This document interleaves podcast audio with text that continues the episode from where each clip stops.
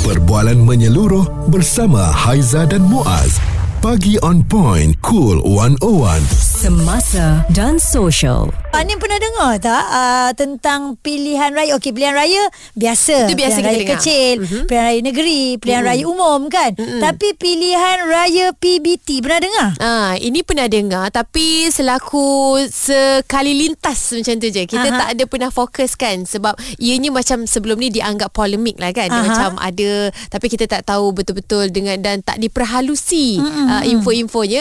Uh, walaupun begitu dia selalu menjadi isu kalau yes, perasan. Betul. Ah. Pilihan raya pihak berkuasa tempatan. Tempatan. PBT ni maksudnya Majlis Daerah, macam uh, DBKL, semua-semua Mhm. tu lah kan. Dan uh, kita nak dengarkan ini kenyataan daripada Dr. Zalia Mustafa, Menteri di Jabatan Perdana Menteri Wilayah Persekutuan. Kalau kita tengok sebenarnya um, dia sebenarnya di bawah uh, KPKT lah eh, KPKT dan uh, saya tidak menolak akan kepentingannya ya.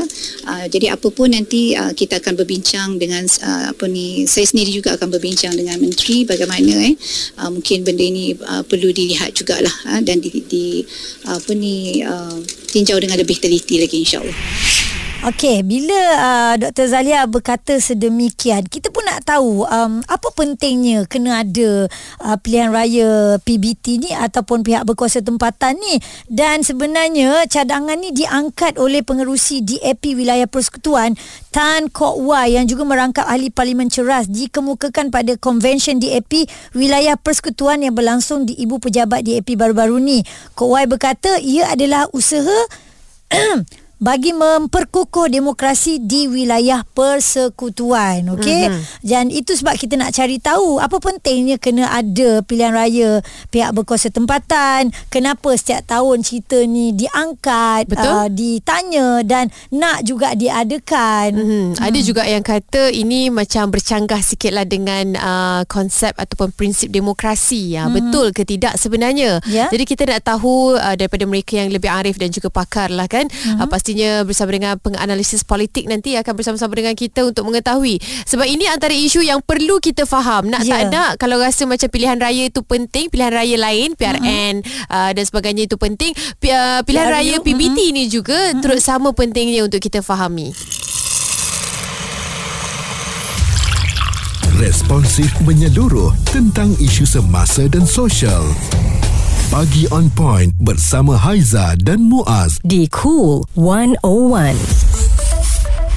Apa yang perlu anda ketahui tentang pilihan raya pihak berkuasa tempatan ataupun PBT itu dan Anim Izzati juga antara uh-huh. orang yang uh, sama dengan Haiza pernah dengar tapi tak tahu pun Betul. apa kepentingan nak buat uh-huh. dan um, kita fikir uh, perlu ke ada eh uh, pilihan raya PBT ni Ya. kita tahu PBT hanyalah majlis daerah uh, majlis bandaraya okey mereka jalankan tanggungjawab mereka masing-masing uh-huh. dan mungkin kalau nak buat pilihan siapa ketua, siapa ahli jawatan kuasa dan sebagainya dari pihak dalaman je lah kan. Ya. Ha-ha. Uh, dan lagi satu 47 tahun yang lalu tau ianya dimansuhkan kan. Jadi bila menggunakan satu term uh, pilihan raya ni kita dah jadi macam oh okay this is a serious business kan. Yes. Ini adalah something sesu- ataupun sesuatu yang kita perlu fahami uh, kerana ia melibatkan lokaliti, melibatkan bagaimana kita yang tinggal di kawasan ter- tersebut mm-hmm. terutama sekali yang isu dibangkitkan ini di kawasan Kuala Lumpur. Ah, Jadi okey. kita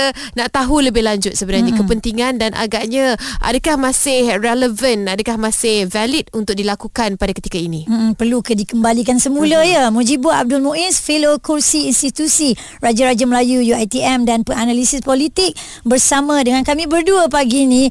Mujibur, uh, ini dicadangkan oleh pengerusi DAP Wilayah Persekutuan Tan Kok Wai yang juga merangkap ahli Parlimen Ceras ya. Dia kemukakan sewaktu konvensyen DAP Wilayah Persekutuan untuk diadakan semula pilihan raya PBT ni. Kenapa perlu ada Mujibur eh? Agaknya apa kepentingannya? Uh, kita tak boleh menjawab terus uh, kenapa perlu ada atau tidak ada. Hmm, Kerana jawapan kepada itu jelas. Uh, tidak boleh ada uh, pilihan raya PBT kerana pilihan raya PBT ini sudah pun dimansuhkan secara kekal uh, pada tahun uh, apa 1976 ya? 76 ya dengan kewujudan akta kerajaan tempatan pada ketika itu. Uh, yang perlu kita barangkali faham uh, ada dua perkara iaitu apakah itu pilihan raya uh, PBT dan mengapa ia dimansuhkan. Satu uh, pilihan raya kerajaan tempatan ini sebenarnya ada dua konsep yang berbeza kalau kita lihat pada amalan sebelumnya. Satu pilihan raya tempa, uh, pilihan raya kerajaan tempatan itu sendiri yang pernah dilaksanakan di Georgetown Pulau Pinang dan juga pilihan raya Kuala Lumpur itu sendiri. Hmm. Ya, uh, dua pilihan raya ini sebenarnya adalah pilihan raya yang berbeza. Hmm. Uh, kalau kita ambil kepada apa yang dicadangkan oleh Tang Kok Wai itu barangkali merujuk kepada pilihan raya Kuala Lumpur Ya. yang uh, diadakan selepas Kuala Lumpur itu menjadi wilayah persekutuan di mana pilihan raya pada ketika itu diadakan bagi Kuala Lumpur memilih seolah-olah memilih adun mereka sendiri kan Okey. sebab di Kuala Lumpur ni dia tidak ada pilihan raya Dewan Undangan Negeri Mhm. ah kan Okey, Ah, okey. dan ini juga dimansuhkan dengan kewujudan akta kerajaan tempatan pada ketika itu dan juga sudah tentulah apa yang kita bincang pada pagi ini adalah pilihan raya berkuasa tempatan Mhm. yang melihat kepada keperluan uh, pilihan raya itu diadakan bagi memilih apa nama wakil-wakil kerajaan tempatan. Uh, dan yang kita sampai kepada soalan yang paling penting lah mengapa ia dimansuhkan? Hmm. uh, dimansuhkan ini berdasarkan kepada syur uh, yang wujud pada ketika itu. Satu Suruhanjaya bebas. Uh, Suruhanjaya diraja yang diwujudkan bagi melihat uh, mengapa apa nama pemansuhan PBT ini perlu dilakukan dan pada ketika itu antara syur terbesar yang melihat kepada perlu dimansuhkan itu adalah uh, pilihan raya kerajaan tempatan uh, itu lebih banyak politicking Hmm. yang menjadikan pilihan raya itu lebih bersifat terlalu politik Mhm. dan lari daripada matlamat asal untuk memilih wakil-wakil yang berketerampilan, berkebolehan, yang ada pengalaman, yang ada merit bagi Ya. dihantar menjadi wakil tempatan. Jadi pada Ya. ketika itu sebab pada ketika itu kena kena kena tengok pada setting tahun 60-an ataupun hujung 60-an itu ya.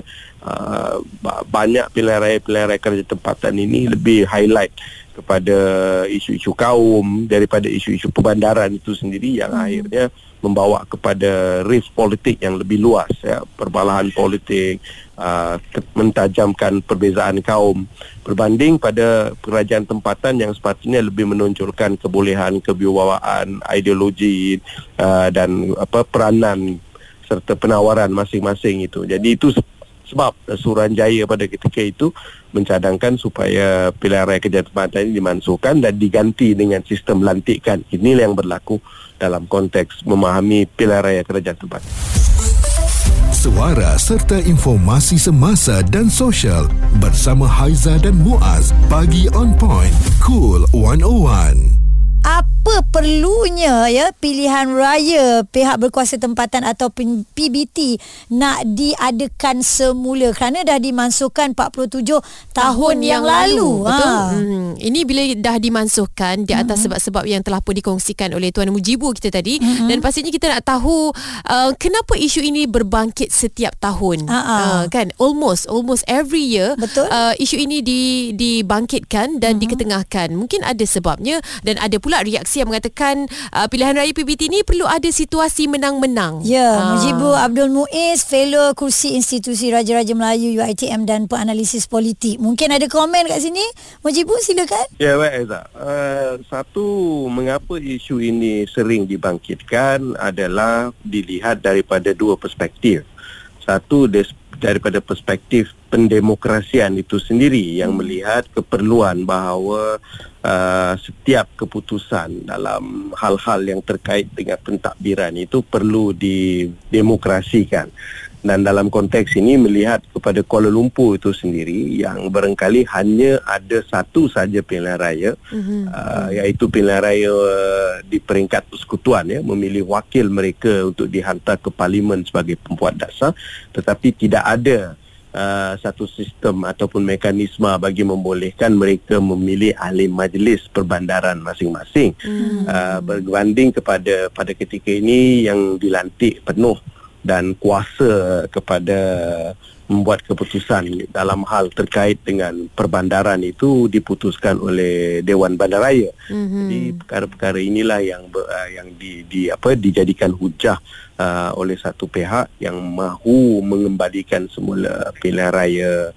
uh, ke, apa pihak berkuasa tempatan yang secara umum dilihat baik ya. Mm-hmm. Namun begitu mm-hmm. juga pada sisi lain uh, yang dikemukakan oleh mereka yang menentang ataupun yang menolak uh, apa nama pilihan raya pihak berkuasa tempatan ini dalam konteks adalah tidak ada hubung kait di antara kecekapan pentadbiran majlis dan juga pilihan raya itu sendiri hmm. memandangkan pilihan raya ini barangkali dikuatiri akan lebih menajamkan sisi perbezaan uh, seperti mana yang kita maklum inilah juga sebab mengapa ia dimansuhkan setelah apa nama Suruhanjaya diraja uh, pada ketika itu membuat satu syur untuk memansuhkannya disebabkan uh, mekanisme pilihan raya ini tidak memberikan uh, sebarang hubung kait di antara kecekapan satu dan juga yang paling penting adalah uh, pilihan raya perbandaran itu lebih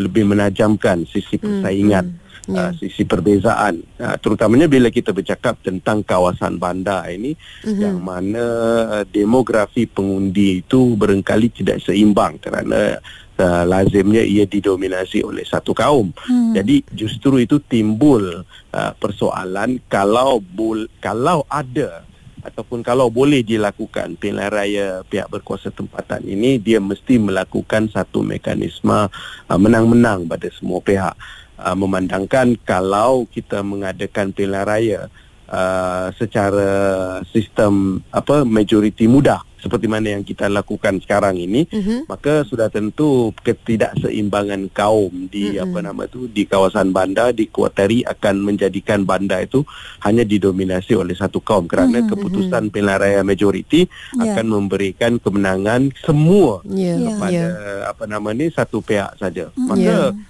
timbul kalau di kalau ada pilihan raya itu apakah mekanisme untuk memberikan menang-menang kepada semua pihak itu adalah pilihan raya yang ber, apa uh, berasaskan uh, nisbah di mana yang kalah tidak kalah semua yang menang pun yeah. tidak ya. menang semua hmm. dan undi itu uh, keputusan undi itu akan ditentukan berdasarkan nisbah uh, yang dimenangi oleh pihak-pihak yang bertanding maka yeah. ada jaminan bahawa uh, tidak semua uh, yang dimenangi oleh satu kaum itu uh, akan membuatkan minoriti yang kalah dalam mm-hmm. yeah. itu dipinggirkan terus. Tak Jadi nak ini tercicir lah sebenarnya kan, mm-hmm. Ibu? Ya betul. Mm-hmm. Kalau kita menggunakan kaedah secara nisbah di mana yeah. uh, uh, undi kaum secara nisbah di kawasan bandar itu akan memberi membolehkan uh, keputusan pilihan itu melantik uh, siapa-siapa yang uh, apa nama di di diwakili secara nisbah dalam pilihan raya itu tadi hmm. duduk di dalam uh, kerajaan tempatan sebagai ahli majlis mewakili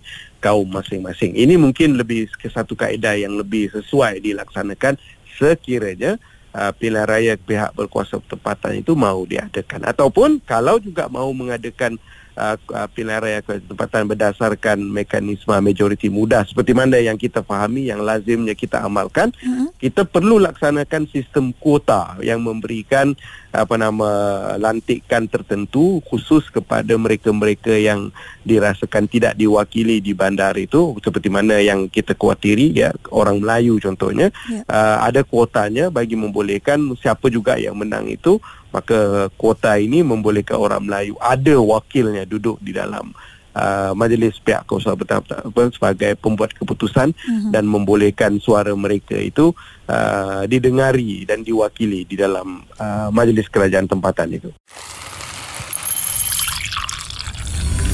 Perbualan menyeluruh bersama Haiza dan Muaz. Pagi on point, cool 101. Semasa dan social kita semua nak tahu tentang pilihan raya pihak berkuasa tempatan kerana um, telah pun dibawakan oleh cadangannya oleh pengerusi DAP Wilayah Persekutuan Tan Kok Wai yang juga merangkap ahli parlimen ceras dikemukakan pada konvensyen DAP Wilayah Persekutuan yang berlangsung di Ibu Pejabat DAP baru-baru ni.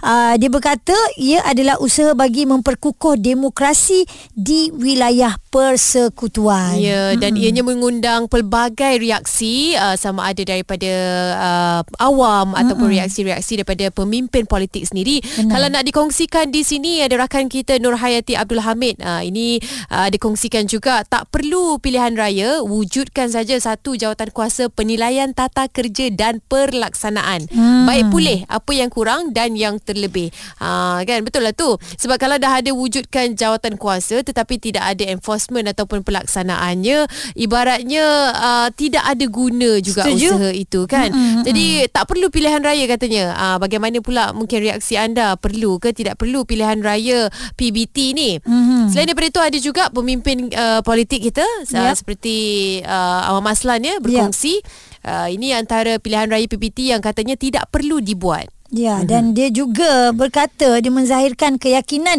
kerajaan perpaduan tidak akan meluluskan syur pengerusi DAP Kuala Lumpur itu pada pandangan beliau tak perlulah eh dan pilihan raya PBT tidak perlu diadakan memandangkan sistem PBT itu sendiri seperti Majlis Perbandaran atau Dewan Bandaraya dianggotai oleh wakil pelbagai kaum. Jadi uh, sama rata, tak ada Ya. yang tercicir. Mm-hmm. Uh, kita rasa apa yang dah ada sekarang ni dah okey cuma ditambah baik Betul, dan sekali betul. lagi enforcementnya itu kena lebih cepat cekap dan pantas. Ah, itu yang kita harapkan. Yeah. Dan semoga perkongsian kami ini berkenaan dengan pilihan raya PBT jelas dan terang. Haiza dengan Anim um, ya, pun kita pun banyak nampaklah. belajar Ah. sebenarnya hari ini kan Ah. berkaitan dengan pilihan raya PBT ni. Betul. Tapi secara peribadinya kita harapkan mungkin ada cara lain yang mm-hmm. tidak perlu kita gunakan platform pilihan raya mm-hmm. untuk membaik pulih uh, sistem yang ada Ya. untuk diguna pakai oleh kesemuanya. Itu yang Ah, kita ah. harapkan kan sebab Nama. Objektifnya tu Ya. uh, kita mahukan